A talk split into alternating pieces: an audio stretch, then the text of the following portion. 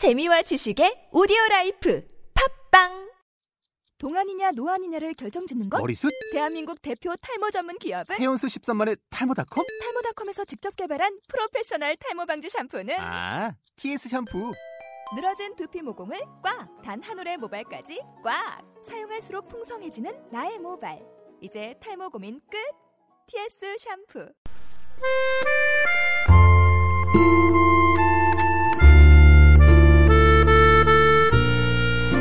이마무라 쇼헤이 감독의 작품 간장선생에 대한 이야기를 얼마 전에 이 시간을 통해서 한 바가 있었죠. 아, 그런데 지난 5월 30일 80의 나이로 세상을 뜬 그의 타계 소식은 라쇼몽의 구로사와 아키라 이후 최대의 거장이 활약했던 시대가 막을 내리고 있음을 의미하기도 하죠.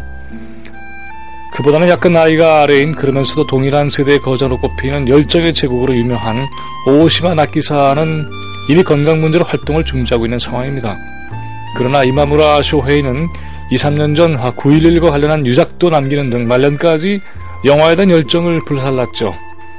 오시마 나기사는 1932년생으로 교토대학 법학부 출신의 정치적 감각을 가지고 사무라이처럼 칼을 휘두르면서 권력의 문제를 육박해 들어갔다고 한다면 이마무라 쇼헤이는 1926년 의사 집안에서 태어난 와세다 대학 세양사학과 출신으로 그의 시설은 대체로 사회적 하층의 생명력에 집중되어 있었습니다. 그렇지 않아도 생전에 이마무라 쇼헤이는 오시마 나기사는 사무라이고 나는 시골의 백성이다 라는 그런 재미있는 비교론을 펴기도 했습니다. 이마무라 쇼헤이는 일본의 보통 사람들 그들이 겪는 고뇌와 그리고 그 속에 깊숙이 담겨진 욕망, 생명, 두려움, 집착 이런 것들의 진상을 드러내는 그런 노력을 기울이게 됩니다. 운하기 같은 작품도 그렇지만은 붉은 다리 아래 따뜻한 물 같은 작품은 포장을 벗긴 성적 욕망 속에 숨쉬고 있는 일본적인 생명력의 근원을 파고 들어가는 그런 자세를 보여주고 있죠. 그는 아마도 일본을 구해낼 수 있는 힘은 생명의 힘에 대한 정직한 대면에서 출발한다 이렇게 믿은 모양입니다. 영화 붉은 다리 아래 따뜻한 물은 여성의 성과 관련한 매우 환상적인 작품입니다. 성적인 만족을 느낀 한 여인의 몸, 보다 구체적으로 얘기하면 좀 은밀한 그런 부분이죠. 거기에서 엄청난 물이 흘러나와서 시내와 강을 적시고 그리고 그 적셔진 그 강물 거기에 물고기들이 몰려드는 그런 이야기를 담고 있습니다. 우리 문화 정서에서는 상상이 쉽지 않은 방식으로 성을 바라보고 생명을 생각하게 하는 그런 영화라고 할 수가 있죠. 이 작품이 이마무라 쇼헤이가 75세였던 2001년에 나왔으니까 노령의 그가 분출했던 생명에 대한 갈망 그리고 그 에너지가 저기 놀랄 지경입니다.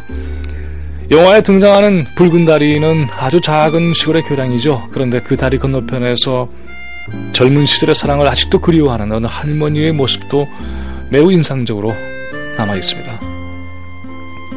간장 선생에서도 그렇지만 이마무라 쇼헤이는 오늘날 일본인들이 부와 권력 그리고 지위를 비롯한 근대적 욕망에 사로잡혀서 잃어버린 것이 무엇인지를 돌아보게 만듭니다. 그 어떤 지경에서도 짓밟힐 수 없는 근원적인 생명력.